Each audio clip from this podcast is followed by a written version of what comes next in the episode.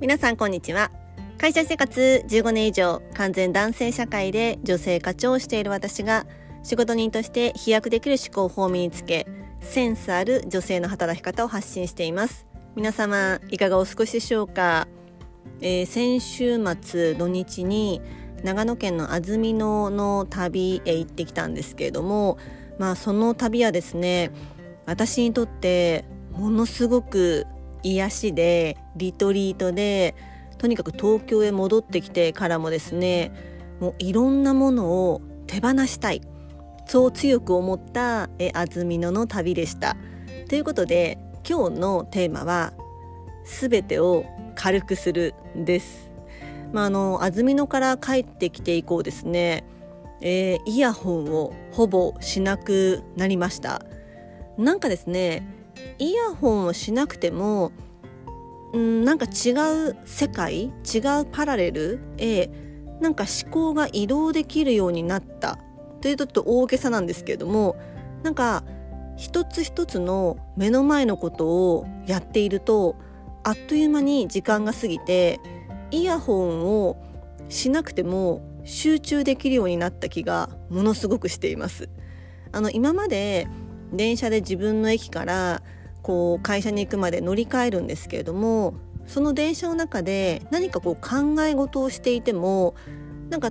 途中で集中力が切れてあ途中駅ここだなってこう確かめる瞬間があったんですよ。でもこの1週間は気がついたらもう乗り換えしなきゃいけない駅だったということばかりで逆にはってこう気がついてもう急いで乗り降り降りるみたいな、うん、なんかすごく頭の中のうーんノイズっていうのか情報量というのがクリアになったのか、まあ、すごく本当にクリアになった気がすごくします。なのでもう減らせるものをどんどん減らしていこうっていう今すごく気分です。まずですね私あのネットフリックス入ってるんですけど、まあ、見る時間がそもそもなかったっていうのもあるんですがいや今月全然見てないなと思ってもうネットフリックスを解約しました。あとアマゾンプライムも私やってるんですけど、うん、もう見る時間もないと思って、まあ、そもそもあまり見ていなかったのでもう解約しました。あとあの加圧に行ってるんですけれども加圧ジムも、まあ、本当にちょっともう予定が結構入ってしまってかなりこうやりくりが大変になってきてたんですねなのでもうあの完全に手放したのではなく、まあ、コマ数を減らしました。うん、なのでなんかこのリトリート癒しこの旅をした結果な気がその手放したっていう風な形になった気がすごくしています。で、まあ、今リトリートリトリートって言ってますけれどもリトリートって皆さんご存知ですか？あのリトリートの定義っていうのは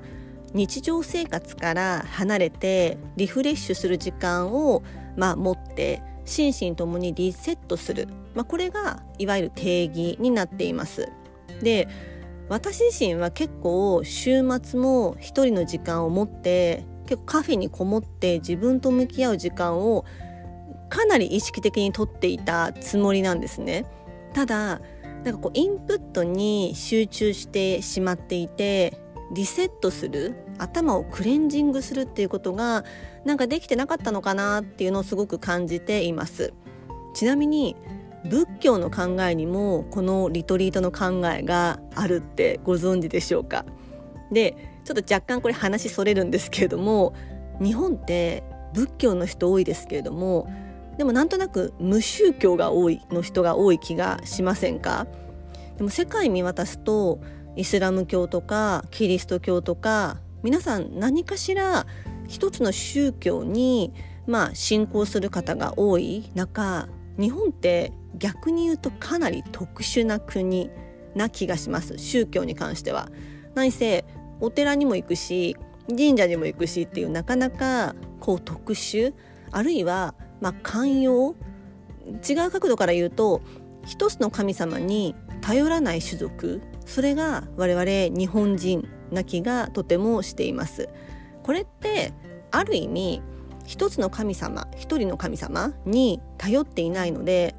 なんか強いんじゃないかなって私実は思ってるんですね。だって誰かの言うことを信じるっていう、まあ、一神教の宗教の方ではない。それってある意味自分を持っている誰かの考え方に頼らなくてもいいっていうことな気が私はしています。なので戦争を引き起こしてるのっていろんな原因がありますけれどもその、まあ、宗教戦争も結構ある中でその要因を一つ減らしている種族その日本人ってうん誇りを持っていいんじゃないかなって見ることができるのは私だけでしょうか。さて話はとそれちゃったんですけれども、まあ、リトリートの話ですね。その仏教の考えにもリトリートがあるとお伝えしましたけれども仏教でこのリトリートの考えって物事をあるがままに見るっていう意味があるそうです。つまり下界外の世界とのコミュニケーションを一切断ち今この瞬間に意識を集中することでありのままにの自分に気づくというもの。これが仏教でいうリトリート。私が安曇野で感じたことはもうまさにこれなんですね。こうなんか安曇野にいると今目の前のことにものすごく集中できたんですよ。もう他のことが一切気にならない。今この瞬間を今目の前のことっていうふうにすごく感じていました。で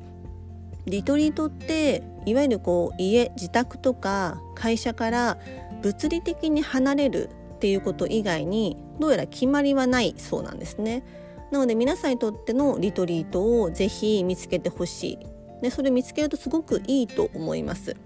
で、まあ、リトリートの代表例としていくつかある中で私は2つ最近やったなっていうことがまあ、1つ目が温泉、まあ、これもリトリートの1つって言われています。で約3週間前に、えー、私は大分県の別府市へ行って、まあ、大分県の別府って日本で一番温泉地が多いところなのでやっぱり温泉に入ってきたんですけれどもうん、やっぱり温泉に浸かって体を温めることで、まあ、緊張もほぐれますしやっぱり身も心もリフレッシュできる。で私も一応湯船普段入ってますけれども温泉に入ることで血行が良くなって新陳代謝も高まりますしやっぱりこう疲労回復もできるので、うん、この別府旅も今この状態になっている一因な気がすごくしています。あとは今回行った安曇野の森林浴ですね。私のインスタグラムのストーリーですごく写真を上げているんですけれどもこの森林浴も、まあ、すごくリトリートにいい森林浴もやっぱりそのストレスホルモンと言われるものが、減少して副交感神経がすごく活発になるということがもう科学的に、証明されているんですね。今回私はもう秋に行ったので、まあ、落ち葉が落ちる音とか落ち葉を踏みしめる自分の足の音とかあとそこの植物の香りあと川の、まあ、流れる音とかせせらぎとかこういう音なども、まあ、1個前の私はポッドキャストで音って言ってますけれどもこの五感を刺激することもすごく大きかったというふうに思います。でまあ私は振り返ってみると、まあ、私は特にですけれどももう私は情報をやっぱり取り込みすぎて、まあ、考えすぎてしまっていたのかなっていうふうにも思う反省しました。でここテレビはあんまり見ない見ていないつもりだったんですけれどもっぱりテレビの情報量も凄まじいものがある。なので私はこう安曇野から帰ってきてから